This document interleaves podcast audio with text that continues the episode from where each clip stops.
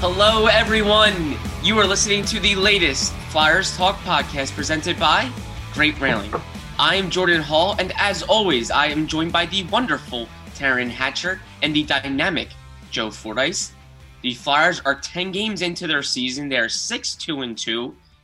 Overall, a pretty good start. I think fans are probably happy with it. I think the Flyers management and coaching staff is probably pretty pleased with the start, considering the injuries they've had. But we're going to look at surprises, both good and bad, for the team so far uh, through this ten-game start. They have the Maple Leafs on Wednesday night at the Wells Fargo Center. You can catch pregame and postgame live with Taryn Hatcher, directed and produced by Joe Fordyce. So let's get into these surprises, both good and bad. Taryn, I will start with you. Your biggest surprise on the good side. Oh. Um, I mean, I would say, well, probably, I mean, more than, oops, excuse me. Uh, I would say more than anything, probably Cam. I, I know that everyone ex- knew Cam could come in and be a goal scorer, but I think for him to come in as kind of like piping hot as he did goal scoring wise, um, even though he's gone a little bit quiet lately, I, goal scorers go on streaks. That just happens. I think he'll end up back on a streak pretty soon. Um, but the other one that I think is, it's not a surprise. It was just like a necessary check mark on the list for the Flyers to be successful has been Carter Hart. Like, especially after opening night, opening night, I really thought, oh gosh, there's still shades of the sins of last year haunting him. Um, and pretty quickly he put that to rest, and, and you didn't see it again, the way he goaltended in the Edmonton game, the way he goaltended in the Calgary loss.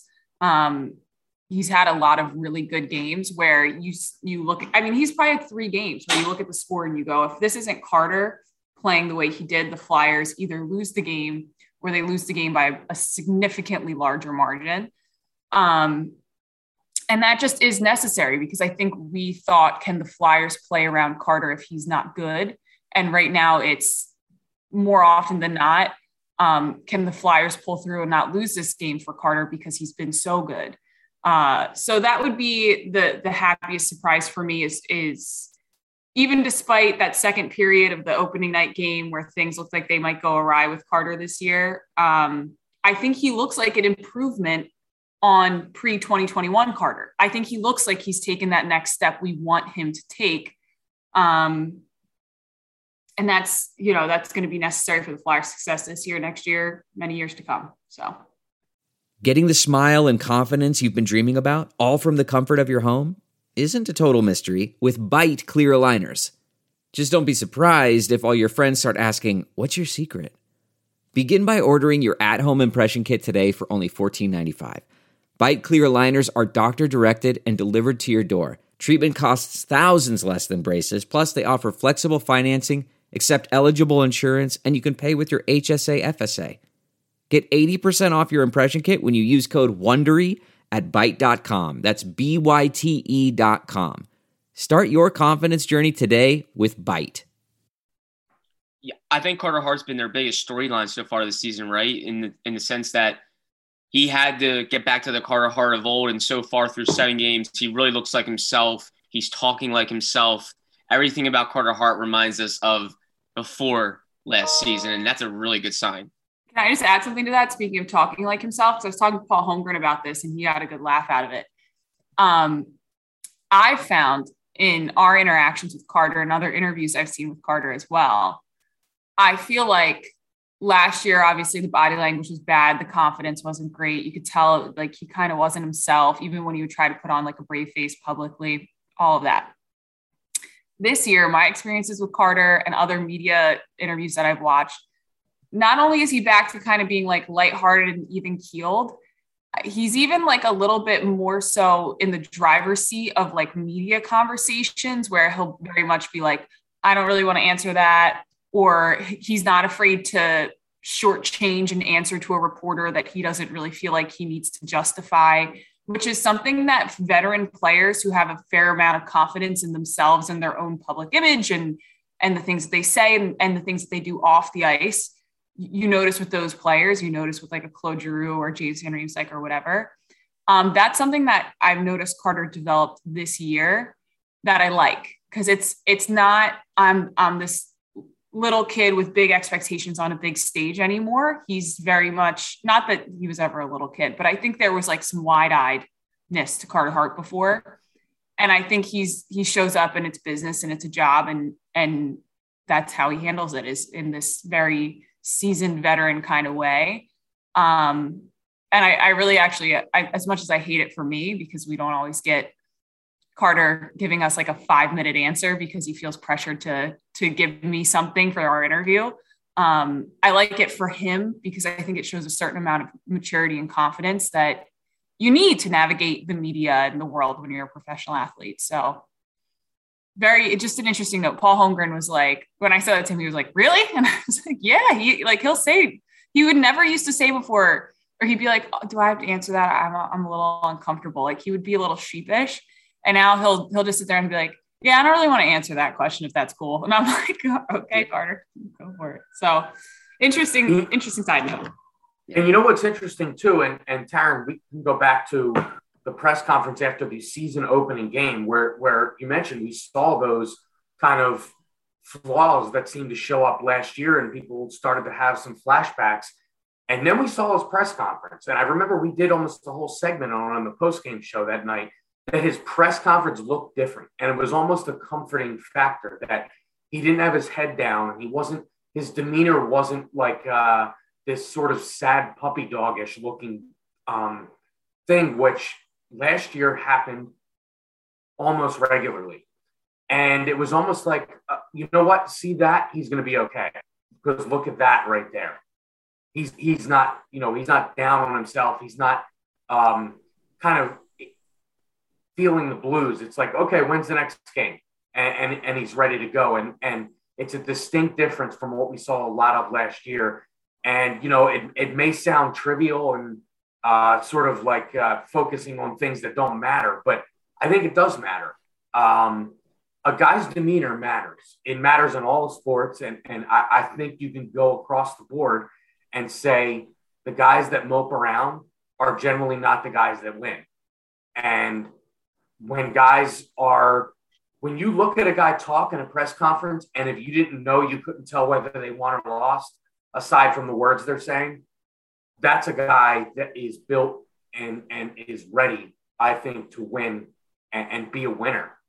I think it's also in, in like this really difficult time, it's also a reflection of just the guys, like, honestly, like mental health through all of it, which we've seen how important it is. Look at what's going on with Carey Price up in Montreal. I mean, you feel for the guy, you feel terrible for his family, and you understand how it can happen. I mean, I could understand how it could happen to literally any player last year, given what their lives really looked like. I mean, I talked to Keith Yandle about being in Florida through it all. And he was like, you know, it's, it's a mixed bag of, you're happy that the world is open around you a little bit and that the COVID numbers weren't that bad where he was, but also I can't do anything. So I'm observing a normal world, but I'm not participating in it. Here in Philly, there wasn't really a normal world to observe or to participate in for these guys.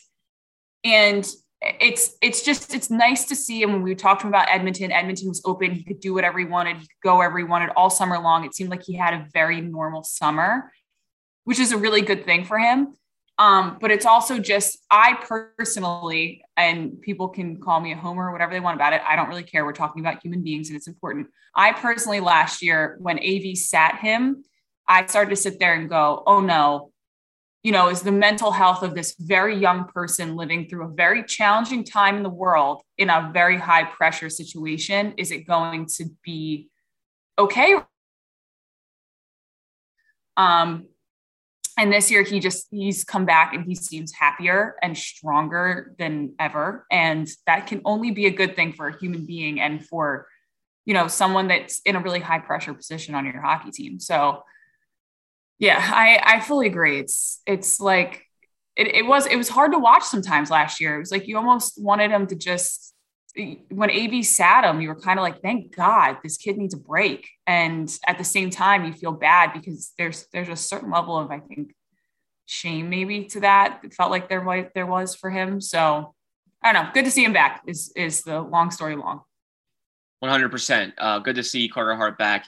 I'm sure Flyers fans feel the exact same way as Taryn and Joe uh, in that regard. I'm sure the team does too. Joe Fordyce, How about you? Biggest surprise so far in this ten-game spark?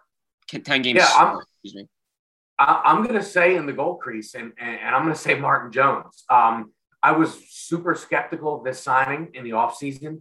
Um, I, I didn't like uh, – now, I, I I do feel like because of Carter's situation last year and how much Brian Elliott had to play, that we got a little spoiled by Brian Elliott. And, and Brian Elliott's attitude was always up and I'm here to do whatever for the team. And he would give you solid effort almost every night that he played. And uh, I think we got spoiled by the backup goaltender being essentially the starting goaltender for a lot of the season and playing like the starting goaltender.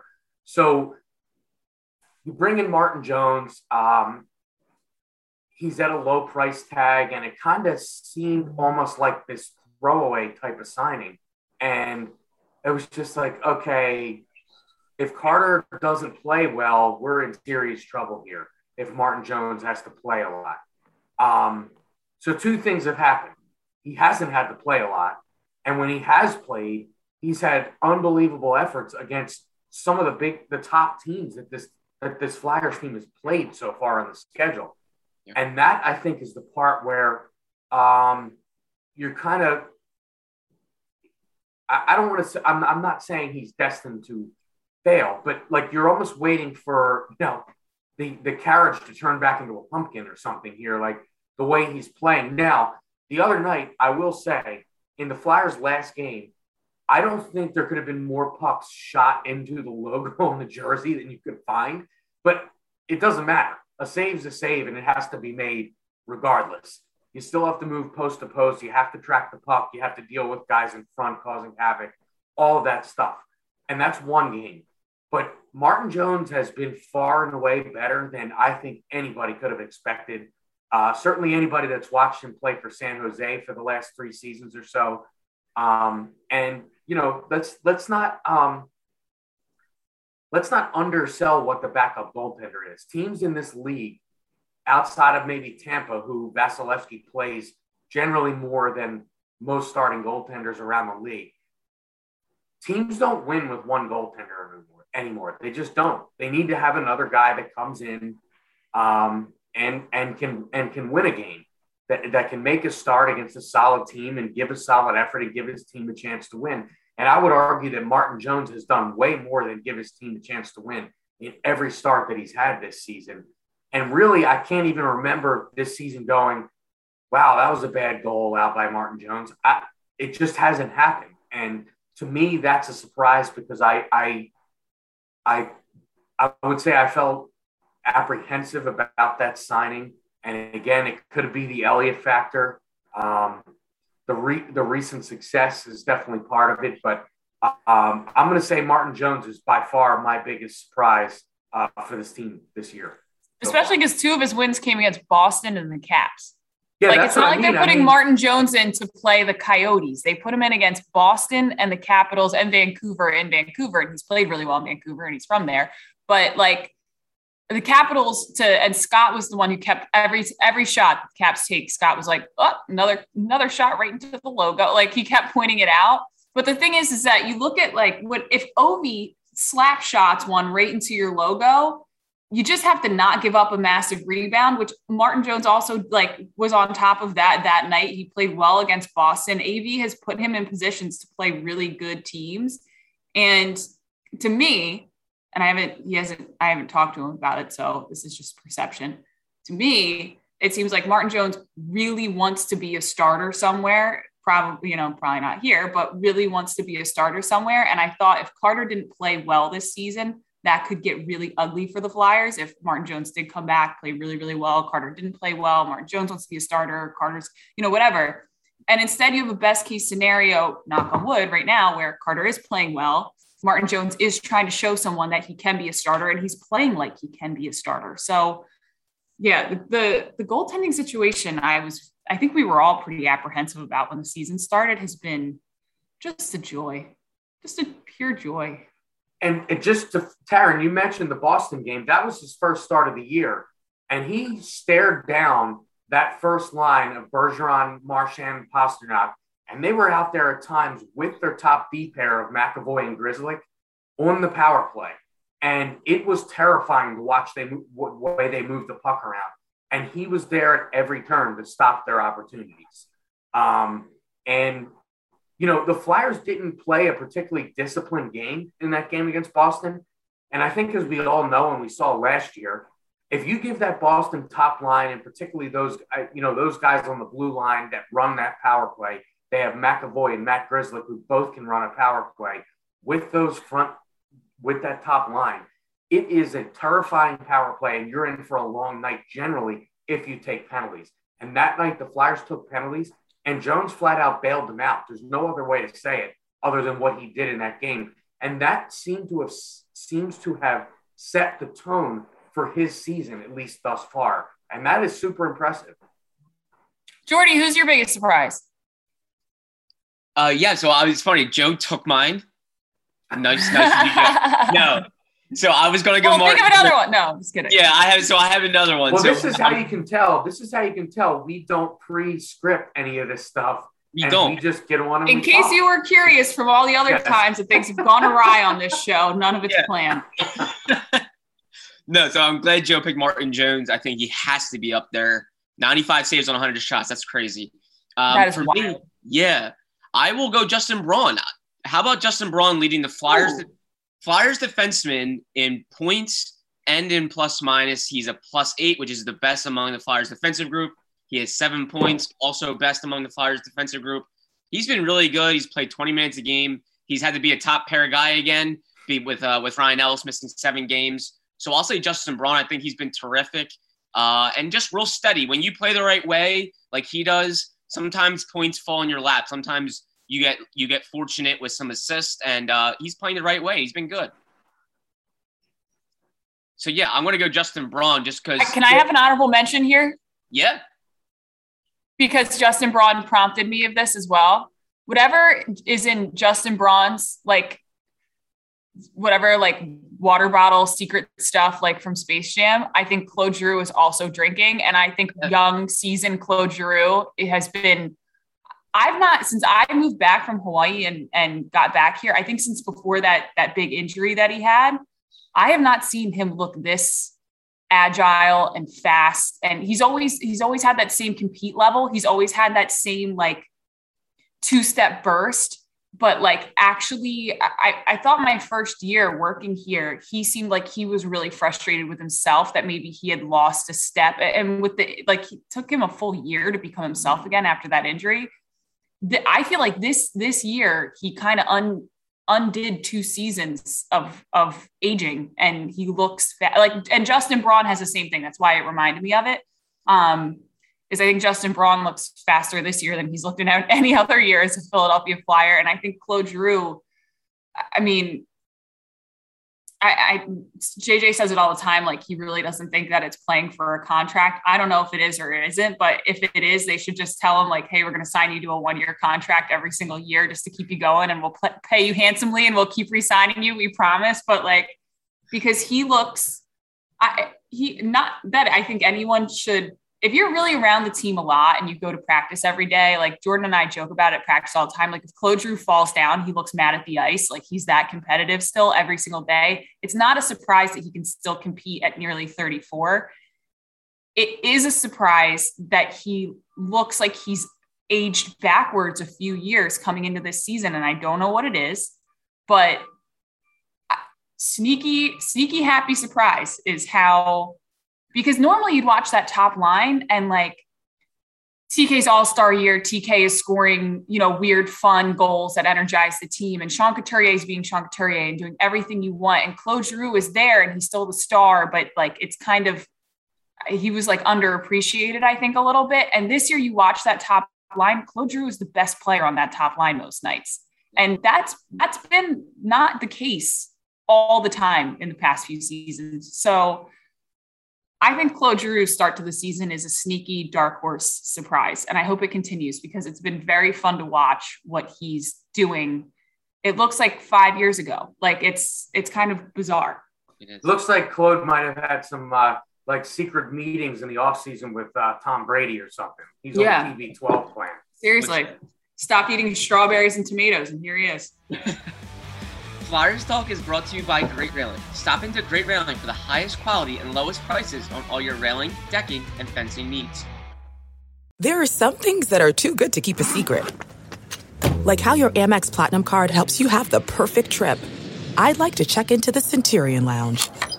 Or how it seems like you always get those hard-to-snag tables. Ooh, yum. And how you get the most out of select can't-miss events. With access to the Centurion Lounge, Resi Priority Notified, and Amex card member benefits at select events, you'll have to share. That's the powerful backing of American Express. Terms apply. Learn more at americanexpress.com slash with Amex. I want to tell you a story. It's a story about a scandal, broken relationships, gossip, rumors, money, corporate rivalry, and a broom. A performance-enhancing broom. My name is John Cullen. I'm a comedian, podcaster, and for twenty years, I was a semi-professional curler. And I want to tell you the story about how a single broom almost imploded the five hundred year old sport of curling. We felt like we were bringing a knife to a gunfight. It's the story of a superstar and his fall from grace. Well, I was being dragged through the mud. It's the story of two brother entrepreneurs with a dream. Yeah, I said, that's great news. It's a story of intrigue. I still don't understand why we want to keep his name secret. The full story has never been told, so I'm going to tell it. Broomgate, how a broom almost killed curling.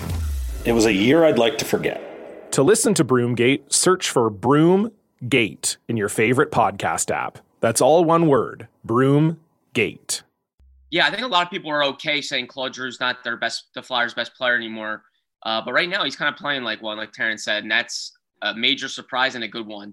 Taryn Hatcher, how about a surprise that's not so good for you so far through ten games? Ryan Ellis's injury. Yeah. that's that's it for me. That's I mean, it, like it was something that we thought was going to be a couple days, and now it's weeks, and now it's doubtful for a while. And, mm-hmm. and I, like, you know, he has an injury past, but I feel like everybody kind of glossed over that when he signed here. Like it was all about his upside, and, and the downside isn't that like his availability is usually his worst ability. And, yeah. and that's not great. Um, because although I will say Nick Seeler was another happy surprise, I you never really noticed Nick Seeler being very bad, which is the most you can ask out of someone in that situation. Like, just don't be bad, especially when you're, I hate to say it because Keith Yandle has done a lot of great things offensively in this young season, but like Keith Yandle makes some defensive plays where you're like, that was not ideal. Um, and Nick Seeler didn't compound that issue most nights. Um, but ideally, like with, as well as Justin Braun is playing, if you put Justin Braun with Keith Yandle, that pair seems a lot more solid. And Ryan Ellis and Ivan Provorov, you want to see together. Like you, I think it changes Provy's game, and Ellis is a great defenseman. Him, him being out for this long, this early is like very concerning to me. Um, especially when you hear A V talk about it being lingering. Because lingering issues usually linger, and there's a whole season still to play. So, um, yeah, that would be the Ellis of it all is kind of a, a sad surprise. And, uh, and I won't even throw Kevin Hayes in that mix, because from everything I've seen from Kevin Hayes skating and practicing and traveling with the team and whatever, it seems like he's very much like raring to go and hungry to get back, whether he's ready or not, but we shall see. But, um, His his trajectory seems more like on the road to recovery, where Ryan Ellis is, is kind of like, where are we at today? So, yeah, I just, I need, like I said, best, best ability is availability. And that's just not been there.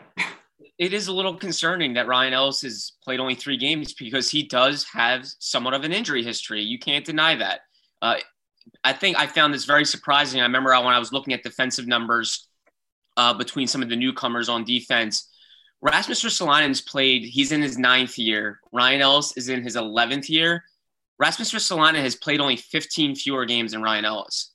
Only fifteen. And he's in his ninth compared to Ryan Ellis's eleventh. That's because Ryan Ellis has been hurt. He has been hurt. He has missed games. So, you know, I think you'd be lying if you said you weren't concerned about this injury. So that's a go on, Taryn. Ryan Ellis, that's their biggest addition of the offseason, and he's only played three games. I think the Flyers are hoping he's back in the lineup soon. And really, I also think, I also think when it comes to Rasmus Ristolainen, Buffalo was going to, I I also think with Rasmus Ristolainen, like in Buffalo, if he was had his foot put in a blender and a hand missing, they still would have played him like twenty-six minutes of ice time, to be fair. So I don't think a little bit of that is the Buffalo of it all.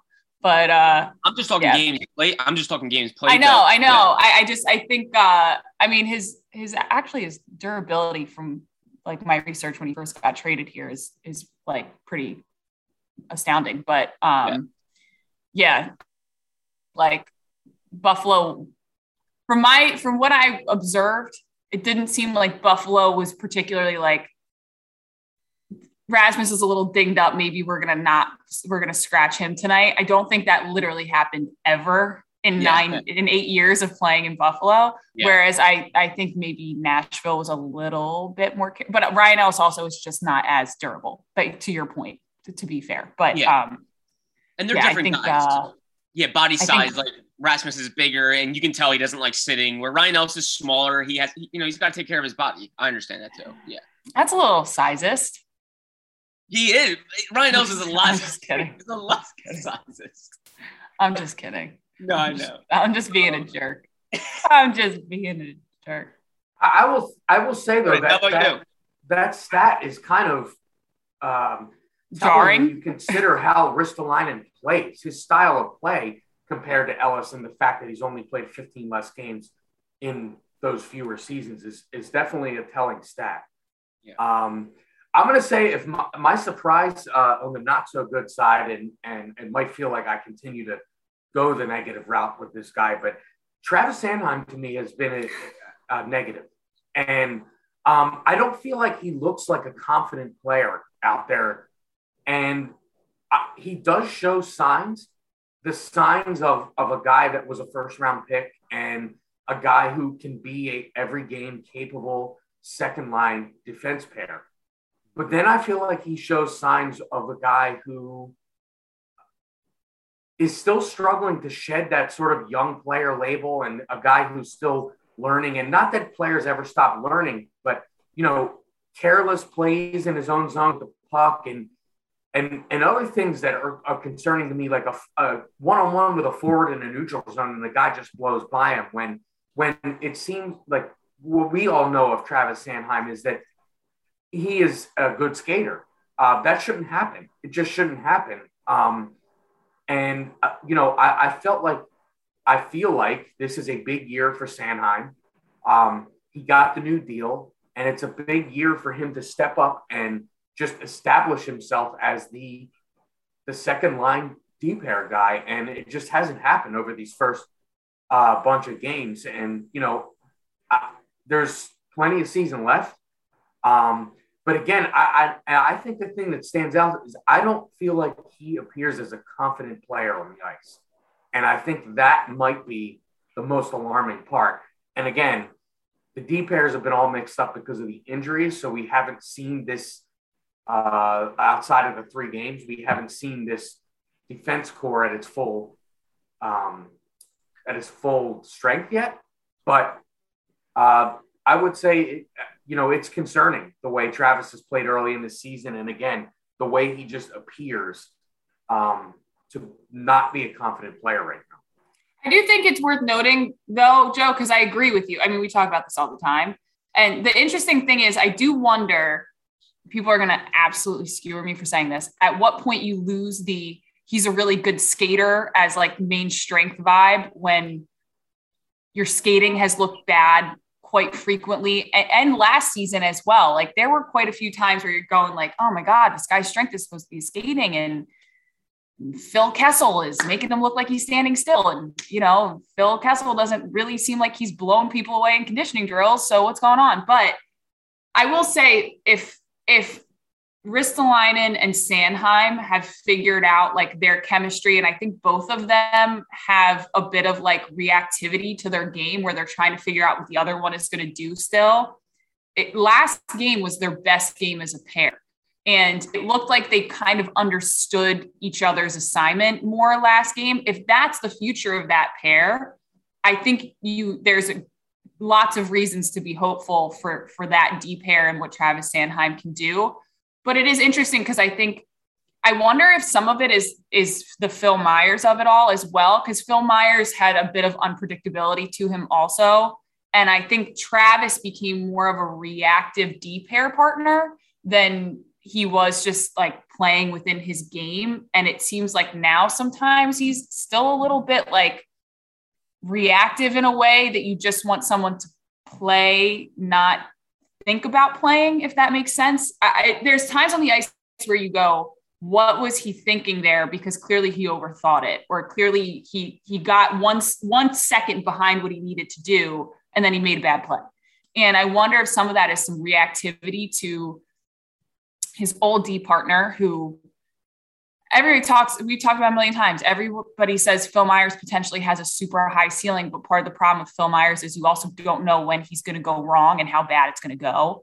Um, that was his main criticism. And I think sometimes Travis felt like maybe he had to be the bailout guy, and that became a problem within his game, in, in my estimation. And I wonder with Ristolainen, and especially with him not starting the season because of injury and his own reputation as a defenseman and his own D zone as well, specifically, I wonder if sometimes he's like, what is my partner doing? Because that's what I, I have to react to, whatever. And I don't think that works for Sanheim. I think he just has to play. Um, but I think if if last game's any indicator, they'll, they'll be okay. But the skating, the skating thing, I kind of can't get over. Like we spent, I spent two years sideline. Every hit I did, like it was coaches talking about how good his skating is, and he does. He covers a ton of ground quickly, but like sometimes you don't know where it goes. Yeah, sometimes it's yeah, like, yeah, go ahead. I was going to say, and Taryn, if you remember a couple seasons ago when you were still um, traveling with the team, early in the season when they got back from um, where they had Lausanne, where they started the season, or was that the preseason? Prague? I can't even remember. Prague. Yeah, so uh, Sanheim had this plague of of falling down in the defensive zone yeah. as a guy blew by him. I mean, it happened four or five games in a row. Um, and that was alarming. So he seems to get into these ruts of the bad play kind of spirals on him, and it and it just builds on. And you know, I think it's I think it's the thinking about playing yeah. versus playing. I really do. I think, I, and I think to be honest with you, you see it now. We're just going to go on a defenseman tangent here, but I think it personally it bothers me. I know it bothers other people as we watch the games, we discuss it. I think Provy does the same thing when he's on the power play. Like I, I would love to see Yandle on the top power play unit, because you see Provy think about playing versus Yandle just like, like changes pace and, and speed and makes these passes immediately without it. Like Yandle, it seems, is more instinctive quarterbacking the power play, whereas you can tell Provy is thinking about it. And I think maybe Provy will make fewer mistakes because he is more cautious in that way. But it reminds me, watching Provi on the power play reminds me of when Travis Sanheim is not playing up to his potential, because you can literally see like the gears turning as they have the puck on their stick versus, you know, when you watch Claude Giroux, Claude Giroux is like one step. Oscar Lindblom, super high hockey I Q. When Oscar Lindblom is playing his best hockey, he knows where the puck is going to go before he puts it there. And you can tell, like, he's so quick about his decision-making. Um, And when Travis doesn't think about playing and he plays, Travis Sanheim is is that guy who, you understand they took him so early in the draft and who has tremendous potential and is a very good defenseman.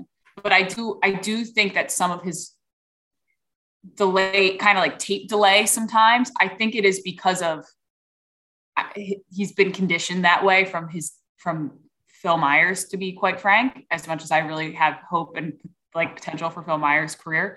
Um, and I think there's maybe a little hangover of that with Ristolainen, because they're still figuring each other out. And sometimes Ristolainen gives you some stuff to figure out. So my two cents.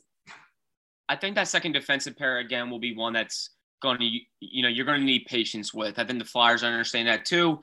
It's two players that are a little bit younger that haven't exactly figured it out in terms of their careers. Like they're, they're not Ryan Ellis and Ivan Provorov where they've, they're accomplished and they're there. Like they're, They're established, excuse me, and they're there. So it's going to take some time. I think Sanheim really has maybe turned a corner. Two of his last three games, I would say, were pretty good. And I don't – I think sometimes we, I, I know even us media folks, me included, we tend to microanalyze, um, you know, his his bad plays. Like every little thing he does bad, we, we tend to highlight it. But then when he makes a really good, quiet play, we don't really recognize it as much. I, I thought in D C he played he played really well, and no one really noted it as much. But that's just me. But yeah, I agree with Joe. He can be he can be more confident and better. We talked about it on the post-game show for an entire segment. Okay, so I would like to, because I, here's, here's what I'll say. And I've talked a lot on this podcast, but whatever. Um, there, and I brought this up on a different podcast as well. There is a section of Sanheim apologists that every mistake he makes, it's like because of this or because of that, like everything I just said. I mean, I probably just was one for the past ten minutes when I was talking. Um, And on the flip side of things, in the same games where him and Ristolainen struggle an equal amount, it, it's, oh my gosh, the Flyers lost this trade and this, that, and the next thing. And this guy's never going to get the Buffalo off of him. And, you know, he's trash, like and, and whatever. And it's that dynamic of the benefit of the doubt versus the absolute doubt where I'm like, you guys, we gotta, we gotta put them both at level. Yeah. And then when they play well, acknowledge the parts of the games that they played well. And when they play bad, you acknowledge where they play bad and you break it all down and you hope for more the next day. But to your point, it's like, I do think that maybe we're starting to see the true identity of that pair emerge. Um, you're starting to see Ristolainen get involved more offensively, which was a big part of his game in Buffalo. A V said he wants to see that bomb of a shot he has and all of that.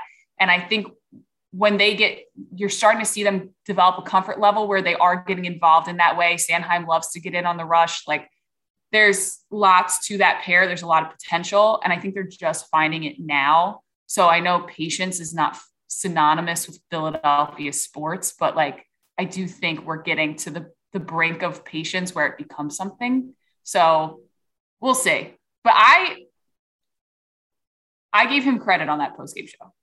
You did. You I did. said this was Travis Sanheim's best game. Yes. And I was watching too. I was watching as I was working remotely, and I heard you say that. And I feel like the guys on the broadcast uh, did a great job. Jim Jackson and Keith Jones both called out his positive plays uh, and recognized it. Uh, so no, it's not everyone. I think I guess I'm more pointing towards Twitter, where you see a Sanheim mistake and you you see it blow up your timeline. But when wow. he makes a good play, it's like crickets. It's like it, you can't have it both ways. Like you got to be able to note when he does well and note when he does bad. But that's but just Twitter is dumpster fire. The yeah. thing is on Twitter, gotta stay off Twitter, dude. It's true. The thing is on Twitter, if Sanheim didn't make a mistake, somebody else would, either in the hockey game or in life or yeah, and any other aspect of life, and people would just complain yeah. about that. Exactly. So, you know. Exactly. Well, so for Nobody I, like, says someone nice got job. mad at me the other day that I didn't talk about.